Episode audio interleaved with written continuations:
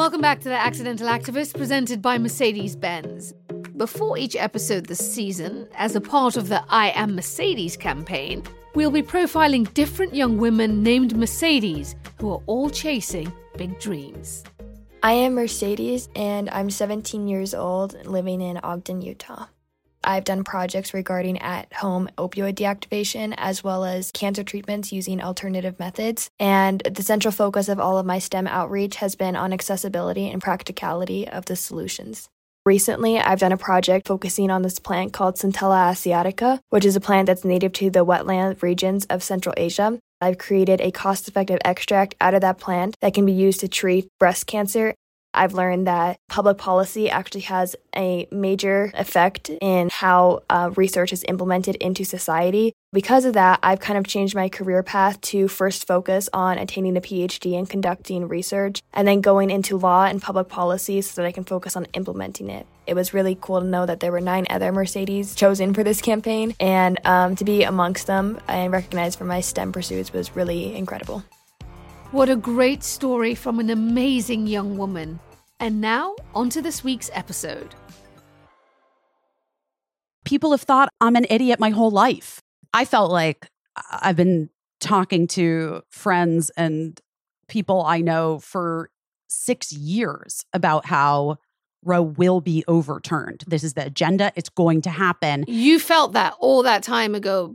Well, yes. Once Trump got elected, for sure it's a humanitarian emergency. But what do you think is the motivation for this gutting of our rights and our autonomy?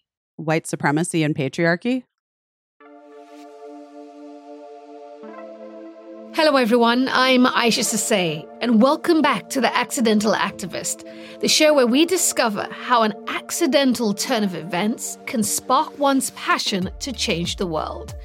Today, I'm speaking to actor Busy Phillips. Busy first graced our screens over 20 years ago, starring in teen dramas like Freaks and Geeks and Dawson's Creek. Since then, she's been in movies and TV shows like White Chicks, Cougar Town, and Vice Principals, and even had a stint at hosting her own self titled late night talk show, Busy Tonight. These days, she's starring in the Peacock original comedy series, Girls5eva.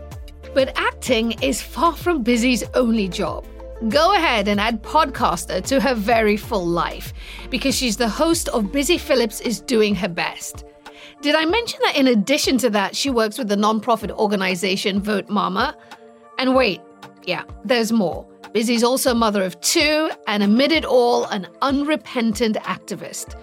So as you can see, Busy is, well, super busy but she shows no signs of slowing down. To be honest, it would be hard even if she wanted to, because Busy has chosen to be on the front lines of one of the most contentious and defining battles of our time bodily autonomy and the war on women's rights in the US. Amid the chorus of many pro choice voices, Busy's is one of the loudest, and I wanted to have her on the show to talk about her outspokenness, the blowback she's faced, and how to keep fighting as the movement continues to encounter enormous legal setbacks. Busy brings to our conversation her trademark wisdom, wit, and fire. I hope you enjoy it as much as I did. Busy Phillips, welcome to the show. Thanks for having me. I'm so glad that we were able to find a time. I know it, it, takes a lot these days, but you know, when I think about you and I think about the words that immediately come to mind, there are a couple bold, determined, defiant, you know, they, they associated with you in, in headlines and and really to me are what I think about when I hear you and I see you. I'm wondering whether whether those same qualities were on display when you were when you were a child. The busy we know now, how different is she from the child that grew up in Arizona? Oh, yeah, no, I think I've always been this person. yeah. I've definitely always been very outspoken, very sure of my convictions and I mean, you know, a lot of people called me loud. if we're being honest. I mean, that's like, you know. Where does it come from? That sure footedness. It's interesting because now I'm a mom and I have two kids. And so you know, I would say that it's a combination of nurture and nature. Like, I think that sometimes people show up in the world and they just are, you know? Right. And I think that that is true in my case. And then I also think that I had parents that were very encouraging and took me seriously and listened and had my back. And after I testified before Congress, my mom's like, Busy, I just don't know where you get. I mean, you're just, I don't know where you get it. You're just so, you're so strong. You have the strength and you, you know, the power of your convictions. And so then, it's kind of a long story, but basically, through my aunt, she filled me in on her and my mother's grandfather, my great grandfather, who was a socialist activist Episcopalian no priest. Yes, at the turn of the century. There were these like socialist priests that really believed. And by the way, I mean, I'm not a religious person mm. at this point in my life, but it is wild and very interesting to me how religion has been sort of co opted Mm, to push yes. very anti Christian agenda. right. But these socialist priests at the turn of the century were really fighting and saying, like, look, if you believe in this book, then we have to protect those among us who are the most vulnerable. Right. And yeah, my great grandfather wrote like a book about it. That's crazy because I was going to ask you can you trace the roots of your activism to anything in your childhood or I uh, probably really now to your broader past or your Right. you know your genetic lineage. Well, right. I mean, and that is something that's so interesting. You know, you think about like generational trauma or sort of, you know, a lot of like inherit, and we know now scientifically, like this Mhm. stuff exists, right? It changes our DNA, it is carried in It's in our mitochondria, it's in our bodies, it's woven Yeah. into us. it really, it's a part of us. Yes. So I guess it stands to reason, right? Like, why wouldn't those beliefs that I have held since I can remember, this like feeling of like seeing this injustice all around me and knowing it's not okay and wanting to do something about it since I was a little person, maybe that's just that piece got put in me, in my DNA. I don't, from my great grandfather, and who knows where he got it from. I think that's really powerful. It's a really powerful, powerful thought. Do you remember the first time you spoke up as a child before you became the Busy Phillips we know today publicly? So I was in high school in like the mid-ish 90s. I graduated in 97. I was probably a freshman in high school and there was an assembly about hate speech and I got up because I felt like everybody was being really disingenuous in this assembly. You know, I had a very good friend who was gay and open to close friends, but in Arizona in like mm. 93. It wasn't going to be an easy path. But, you know, the F slur, that was like very a part of how boys communicated to each other in my high school. And I hated it so much. And, you know, and they're doing it around kids like my friends who they didn't know were gay. Anyway, I got up to say something. Did you know what you were going to say? No, no. And then I swore at the end. What did you say? just, guys, just, you got to think before you say shit. and then, like, sort of the whole Was auditorium. yeah, exactly. And then I was like, oh, oops, sorry. You know, thereby proving my point, I guess. But I, you know, I just was so fired up about it. And, you know, there are so many things that I don't even remember, but at my high school reunion many years ago now, my God, a kid came up to me and was like, Do you remember getting into a fight with me senior year in government about, I think it was again, I think it was about marriage equality, like gay marriage specifically. And I was like, No, I don't. I don't remember getting you, into that. You fight. were just being you. You were just Yeah. using your your Yeah. voice and your convictions. Yeah, and I kind of was just always that kid. Like I would do it in class constantly. That assembly was the first time I remember like standing up in front of, you know, authority, the heads of our school and the teachers and all that and the student body. It was is more, you know, more eyeballs on me. But I was sort of always doing it. You took that same sense of self and assuredness and carried that along with this this desire to act and you brought that to LA and you got into the business when you were 19 I mean when you think about that now as an as a 19 year old taking on this business when you reflect on it what stands out for you I mean, I really just had this unbelievable conviction and drive and like belief in myself. And I am sort of, it is funny when I look back on it. I'm like, what a little ball of I mean it's crazy fire. Yeah. I mean, I really connected with that because I left home at 16 because I wanted to be an actress. I left Sierra Leone, West Africa, and moved back to London. So when I read that you had like this conviction, you were like, this is what Yeah. I'm going to do. I was like, wow, to be so sure. I was so sure. But you were too, right? Yeah. And you knew it wasn't going to happen there. You had to like make moves. No, absolutely. But then you get into an industry. You know, I think one thing when I got um I got to London, I got an agent and you know, they did the the thing you can't wear glasses, you need to get contact lenses, you need to look a certain way. The realities of, you know, being a black girl in in London because I was 16 at the time, not getting many auditions. You know, those realities all started to to kick in for you, you've been very honest. You've written about it, you've talked about the, the harshness of the business. Yeah. You've spoken the quiet parts out loud. right. Has that been easy for you? I mean, I didn't do it until I didn't care anymore. Mm. You know, to be totally honest with myself, I'm like, I'm hard on people. I'm hard on others. I am hardest on myself always.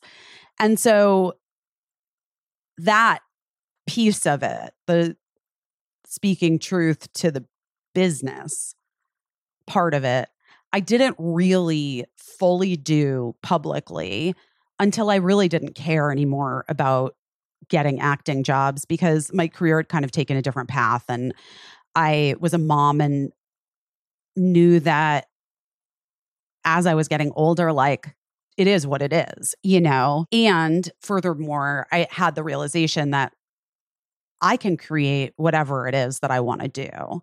And so I didn't mind telling the stories. Also, I do think I have seen some real changes in the industry. Do you still enjoy acting? I love it now. Yeah. I've gone all all the way around. So wait.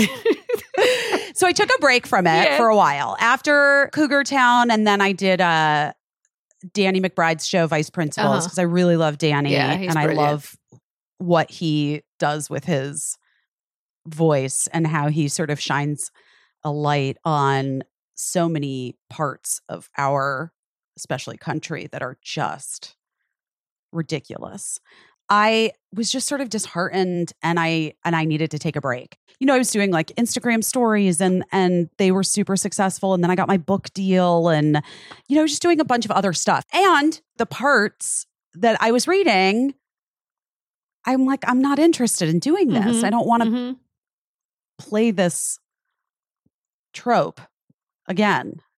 It's not benefiting anyone.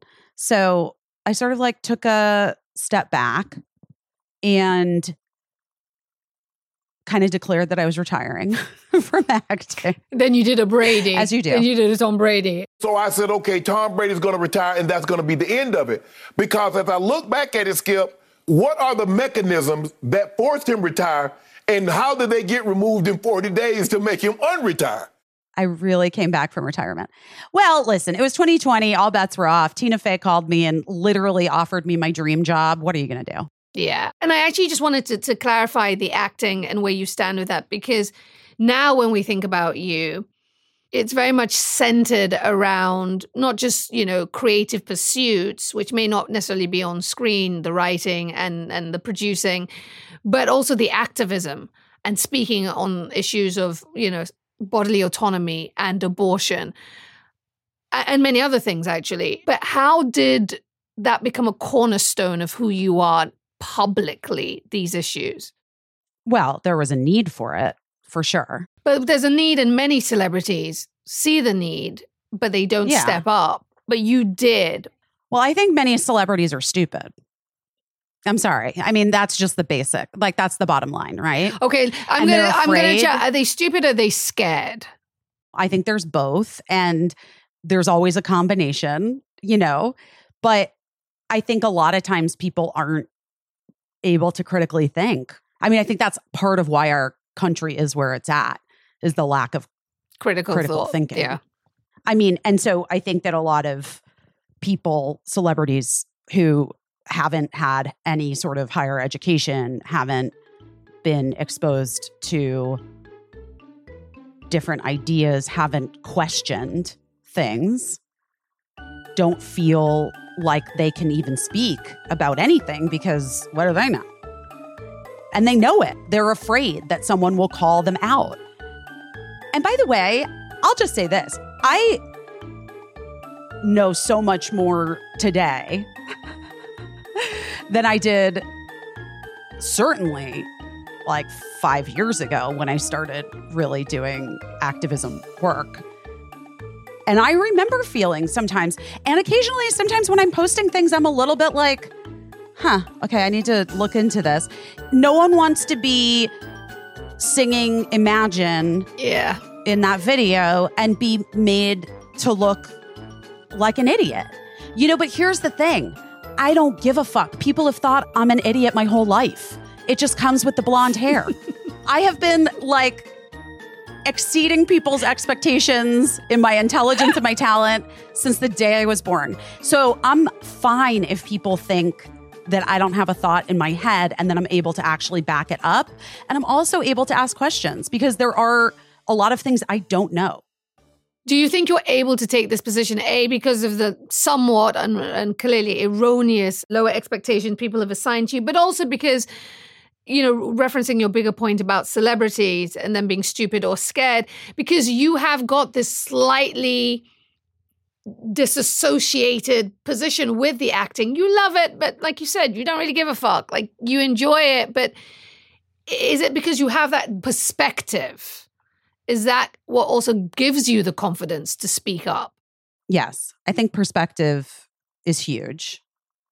I think a lot of people lack perspective too, and self awareness. And so frequently, it happens to be that people only feel comfortable speaking out about something that has impacted them or someone they love. And I've never felt like I need to be an expert because I'm not saying I'm an expert ever. I'm just saying this is a thing I've become aware of. More people could stand to become aware of this thing that's happening right now. And maybe we need to pay attention. Like you said, you're not claiming to be an expert. You're saying that these are issues that we could stand to know about and discuss and care about. You have spoken publicly about having an abortion at 15. You've testified before Congress about that. I am a human being that deserves autonomy in this country that calls itself free, and choices that a human being makes about their own bodies should not be legislated by strangers who can't possibly know or understand each individual's circumstances or beliefs. Was there much internal debate, or better yet, how much internal debate did you have before you went public with your own story? You know, once I had my book deal, I knew that the story of my abortion was always going to be something that I wanted to write about because I wanted to write about it in my own voice, in my own way, on my own terms, and be able to tell the entirety of the story and what was a complex situation for me because of my age, because of my Catholic upbringing, because of the community I was surrounded by at the time. And, you know, it was nuanced. And I wanted to be able to put that whole thing forward, you know. But I was always afraid of retaliation from anti abortion people because they've just historically been so horrible and violent. And I wasn't excited about that part of it. And I remember feeling a little bit like when my book came out and all the press was about James Franco and my experience on Freaks and Geeks, there was a part of me that was like, oh, thank God the anti abortion people like aren't going to Mhm. come for me. Did that hold? Well, yeah, based on my book. Yeah, 100%. I mean, that but was since never. then, mm-hmm. Well, and then, so my book came out in the fall of 2018, the same time that my late night talk show premiered on E. And around the same time that a couple of these states started passing what they were erroneously calling heartbeat bills, were actually extreme abortion bans. Georgia's Republican Governor Brian Kemp is expected to sign one of the most restrictive and controversial anti abortion laws in the country. The bill makes abortions illegal once the heartbeat is detected in the embryo, and that can happen as early as five or six weeks after conception. And look, abortion had had some bad press. Planned Parenthood had struggled, you know, like in the last 25 years. Planned Parenthood is like one of my favorite places on earth. They do such amazing work. But, you know, there have been so many targeted campaigns to vilify providers that it felt complicated and messy to step into that always. But these extreme abortion bans started being passed. And I remember saying to Casey St. Ange, who's my showrunner at the time, and now we do the podcast together. My whole point, the only reason why I wanted to make this a late night talk show and not a daytime talk show was because women so rarely get the opportunity to do late night talk shows. that's right. And I just felt like if I can carve out one more space for it, then that is at least something. And part of the reason why I wanted to do that is because when things like this happen, late night shows get their hot takes on it, you Mhm. know? Mm-hmm. But none of these dudes are going to say anything about these extreme abortion bans. And they didn't. But we could. I could. And really, I could because I had had an abortion. Because, you know, for a while, I think a lot of even women or trans people who have uteruses who hadn't had an abortion felt weird about being in support of abortion. They're like, well, I can't really speak. I've never had that. So I don't know. I can't. Like, I've heard that from people. Yeah, I, Okay. no, I've heard that too. it's crazy. What we're really saying it's the right to decide, right? Regardless of whether you've had one or not. Right. But this is what the whole world is dealing with right now, Yeah, right? This is absolutely. sovereignty. You know, it, it is sovereignty, it is it is self-determination, right? Time for a quick break. We'll have more of my conversation with Busy Phillips after the break. Welcome back. Here's the second half of my conversation with actor and activist Busy Phillips. How are you feeling in this moment? 100 days gone. More than 100 days have passed since the Supreme Court struck down. I can't even believe I'm saying the words, even now, 100 days plus, overturned Roe versus Wade and struck down the constitutional right to abortion. And more than a dozen states have made abortion largely unavailable. Well, it's an it's a humanitarian emergency. We have now, you know, first of all, confirmation that those that were in power before this administration were sort of instituting mm-hmm. a Christian right government. And some would say judiciary. Some and would say judiciary. were the- yeah. Yes.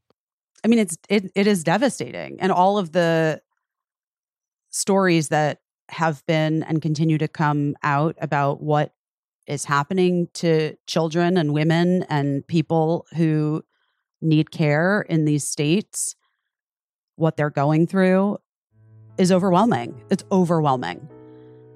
Another point that I do think really deserves to be brought up in this conversation is that I was incredibly moved by Chrissy Teigen's speech a few weeks Yeah. back.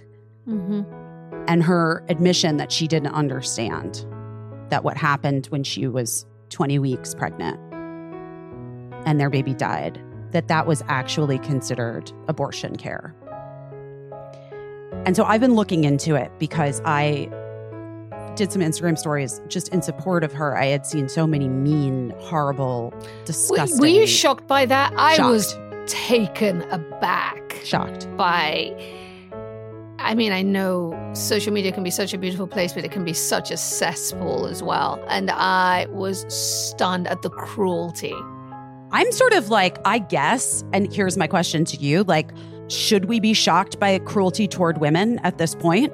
No, no, no, no. But we still are every time. We, still, we still are. But I think maybe it was the fact that here was a woman who expressed such deep vulnerability Yes. and such deep pain, and I, I'm used to women minding their own business and being the target of cruelty. Right. But this felt so personal, and and it's always personal. But this felt there's a particular intensity to it that Yeah. I that took my breath away. Yeah. Well, I think there are a lot of people in this country that don't understand that they've had abortions and that they've benefited from abortion care. So, you know, we say that statistic one in four women before age 40 will access abortion care. That actually, and I, Guttmacher and Planned Parenthood is like working on it for me because I'm, mm-hmm. I don't believe that's the real statistic. You think it's actually more women? way more because what ended up happening is that doctors and healthcare providers changed the coding that's how they get statistics but they changed the coding in miscarriage care because the stigma attached with the word abortion was Right. so about an unwanted undesired pregnancy and by the way you know the anti-abortion side did such a bang up job of marketing it as murder that healthcare providers didn't want to further traumatize women and families who were going through the worst moment of their life with a very wanted pregnancy. And so they started coding it differently to be a D&C or a D&E or just miscarriage care. And in fact, I've now talked to my friend Amelia, who runs the incredible organization Shout Your Abortion, and she's talked to a few providers and nurses who've said, Oh, I've had doctors tell me not to record it as Really? abortion care. Yes, because the stigma became so great with that word yeah. that they didn't want these women to be re traumatized. So they would call it something else. They would say, like, okay, well, we're going to go and we're going to help, you know, take the rest out and, you know, or whatever. They just didn't, it wasn't clear as to what it was. And when I posted that, this all happened because after I like posted some stories in support of Chrissy, who I don't really know. I mean, I've like DM'd with her on Instagram a couple times Mhm. but I just my heart was like breaking for her. I can't. It's so horrible. I had hundreds of DMs from women saying, wow. But that's not what they're taking away in these states, right? I had I had a miscarriage. I had a D&C after a miscarriage. People can still get those. Oh no. Oh no, they cannot. Oh no, this is exactly what it is. I had people sending me DMs. Wait, so I had a miscarriage at 16 weeks and my doctor said I needed a D&E and I had one. Is that an abortion? Yes, that's an abortion. So there are two things you're bringing up here. One, a need to fully understand the scope of what abortion services are, Right. which clearly, to your point, has become quite reductive in the conversation because it's been, you know, rebranded by the anti abortion side. And also the broader just lack of awareness on the part of the general public of what is really at stake here. But what do you think is the motivation for this gutting of our rights and our autonomy? White supremacy and patriarchy. No. I just wanted to hear you say it. A racist patriarchal agenda just To- wanted you to say it. to keep white men in charge of other people. What have the decisions that I may choose to make with my own medical provider got to do with somebody sitting? Oh, it has everything to do.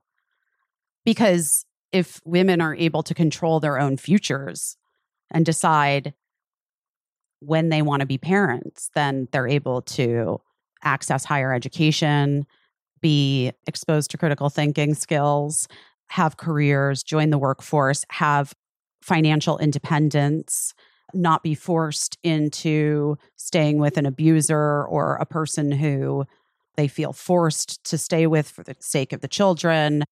They can be more participatory in society. And then one would stand to reason they would gain more power. And once that happens, well, these motherfuckers are threatened, aren't they? Because they're just Yeah. little babies. So that leads me to midterms. Yes. Where my, he- my head may explode. What is your thinking? You're part of the Vote Mama lobby, you lead the Creative Council. Talk to me and explain to our listeners what Vote Mama is about, the mission, and talk to me about how you're feeling ahead of these midterms and this and what's at stake here. I'm trying so hard to not be paralyzed with fear by these midterms coming up. Um, I actually just did a like a Q&A panel thing for Vote Mama with two incredible women moms running for reelection of Secretary of State in New Mexico and Michigan, two places that had contested elections from these, you know, very, Uh-huh. you know, interesting people who don't believe in things like the truth and science and have really been led astray by a false prophet. Let's call them deniers. Deniers. All things deniers. They're deniers. Yeah, you're right. They're deniers. And I was actually given hope by my conversation with these women because they are so focused on making sure that our democracy stays intact. And truly, that is the bottom line of these midterms. What is at stake is democracy itself. And, you know, Michigan is seeing a record number of voter registration, a record number of people requesting absentee ballots, surpassing regular general elections. So for a midterm, it's huge. Yeah, absolutely. And it is, to me, the moment like Kansas and what happened with Kansas when they put the abortion ban to a vote and people showed up, you know? And I think that if there is any silver lining to Trump, Dobbs, the insurrection, just the horrors that we have like seen really a lot of people have seen for the first time. I mean, which also is so annoying that so many white people have to like see it with their own eyes before they believe it. But Or to feel the threat right. aimed at them to believe the threat is real, right? Right. I felt like I've been talking to friends and people I know for six years about how Roe will be overturned. This is the agenda. It's going to happen. You felt that all that time ago. Well, yes. Once Trump got elected, for sure. That was it. You know, I was one of these people who thought that just precedent. I, I don't know. I really believed in in the law, in the precedent that was set. To think that I would witness people saying, you know, Alito saying there's no right to privacy, that precedent uh, was erroneous. Like I am going to be very transparent. It makes me makes make me sound like an idiot. I did not think we could get here. It doesn't make you sound like an idiot. It was their plan. It's the greatest trick that the devil ever pulled was convincing you that he didn't exist. They told us that it was safe. But then two things I felt. Number 1, a man was put in office who declared that the truth wasn't true. That's number 1. So once the sky is green, all bets are off. And number two, I have always been aware of how sort of women aren't considered in our society and our culture. Mhm. But with that election and everything leading up to it, after he took power, like on election night, I remember sobbing uncontrollably and saying, they hate women. They hate us. They don't want us anywhere near anything. They hate us. And then, last presidential cycle, when you see all of these incredibly and so many so many people people i was friends with liberal people you know what i just i honestly i don't even know if i can get it up to go to the voting booth for for clinton i just like i can't support the oligarchy of the clintons or whatever the fuck they were saying and you know i had like some younger very liberal friends who were like i'm sitting this one out and i was like you better not sit this out guys like this guy could you know Could torpedo democracy. and then, you know, I'll vote for, I would vote for Elizabeth Warren. And then guess what? No, they didn't. No, they didn't. No, they didn't vote for Klobuchar. No, they didn't vote for Kamala. No, they did not. Because people fucking hate women. they do. But that brings me to another point then. Seeing that passivity in the face of a threat, how do we break through on these issues? How do we break through on issues of abortion and bodily autonomy and, and people understanding the threat? Because you just laid it out. Having Trump on the ballot and, and knowing what that threat was, and still having friends say, uh, Dudes. and, and they were dudes. They were guys. Guys, and there were plenty of other women who were like, eh. Oh, and white women, we know. We know. We know the Yeah, white we know women. the data. We know the data. So how do, as an activist, Mhm. in the face of apathy, how do you break through to activate people? I mean, I think storytelling is huge. I hate that word. It's so cheesy. Why do you hate that word? We're all storytellers, busy. I mean, we are, but it's so, I don't know. It feels like, it just feels like I should be like in a coffee shop somewhere, like doing like strumming an- your guitar. yeah, doing my open mic, just talking about how I tell stories. But I think it, I think that the stories we tell are important. And I think that women, especially, have allowed, we have allowed ourselves, I allowed myself to be shamed into silence for many years, not just about my abortion, about sexual assault, about disgusting misogynistic behavior, about abuse, you know, all of those things that I think we were sort of led to believe was ours to hold. And we're holding it, I think, because we don't want to make men feel uncomfortable. That's right. Like, what, what, what kind of bullshit is that? Insane. Well, it's the bullshit. It's the it's the ingrained patriarchal stuff. And I think the same is true for how ingrained misogyny and and white supremacy is in all of our lives. And like breaking yourself of that belief of that like you might not even be aware that you have. Yeah. So we have to keep Yeah. just we have to keep talking about it. You know, we have to keep making it a point to have these conversations even when it's uncomfortable, even when the like moms at my kids' new school are like, okay, I see. you know, we don't need to talk about our periods that much. I'm like, no, we actually do. I need to talk about my period right now. Like, I, you know, I don't see any other way to change it. And I think it can really be, I do think that through these stories that we're hearing and seeing, I think even men are having a greater understanding of what this is and what bodily autonomy actually means and the very dire consequences of what these laws being put in place.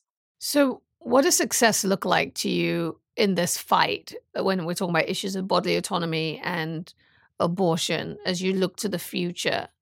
What what goals have you set for yourself in terms of using your voice? I want to continue making sure that we don't lose sight of the fact that just because a thing happens to us, it is not just ours to hold. And, you know, I hope that people continue to pay attention and show up. And I hope that people with like real morals and real belief systems intact can take a look at how and if the way that they have voted and the way that they vote aligns with that. And your message to other celebrities who have platforms at a time like this? I mean, no one's ever been mad at anyone for asking a question. There are plenty of people from all kinds of organizations that want to give you answers, always. And there are great, you know, America Ferrera started an organization called Harness that sort of helps to educate artists. And, you know, I at this point am involved with so many different organizations. Uh, Kerry Washington has a great organization as well.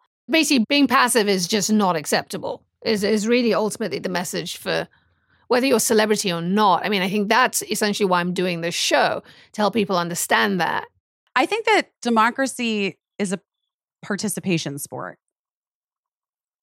And I actually have always thought that, and maybe that's a thing that's just been inside of me. But also, I remember my mom volunteering to be a poll worker when I was really little before she had gone back to work full time.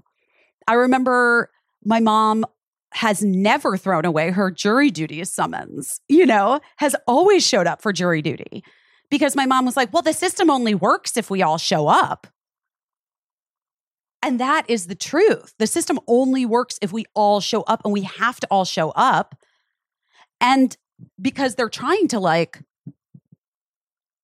silence and thwart the voices of people who don't agree with, you know, upholding their agendas, right? Through voter suppression and all kinds of other gerrymandering. So we all have to like really show up. Busy Phillips, I think that's a great place to leave it. We've got to show up. We've got to show um, up. We've we got to show up and. No, well, we do, but it's not going to be good if we don't the, the consequences are huge if we don't. They already are happening. They are in real time. In real time. In real time. Ms. Phillips, it's been such a pleasure. Thank you. You too. You're so great. Mm-hmm. I just adore you. In talking with Busy, it drove home the danger of being blinded by hope. Unlike her, I allowed hope to convince me that a woman's right to bodily autonomy would remain protected, even though I could see the flashing warning signs. Busy, on the other hand, remained clear eyed and saw the path to rolling back Roe v. Wade after the 2016 election.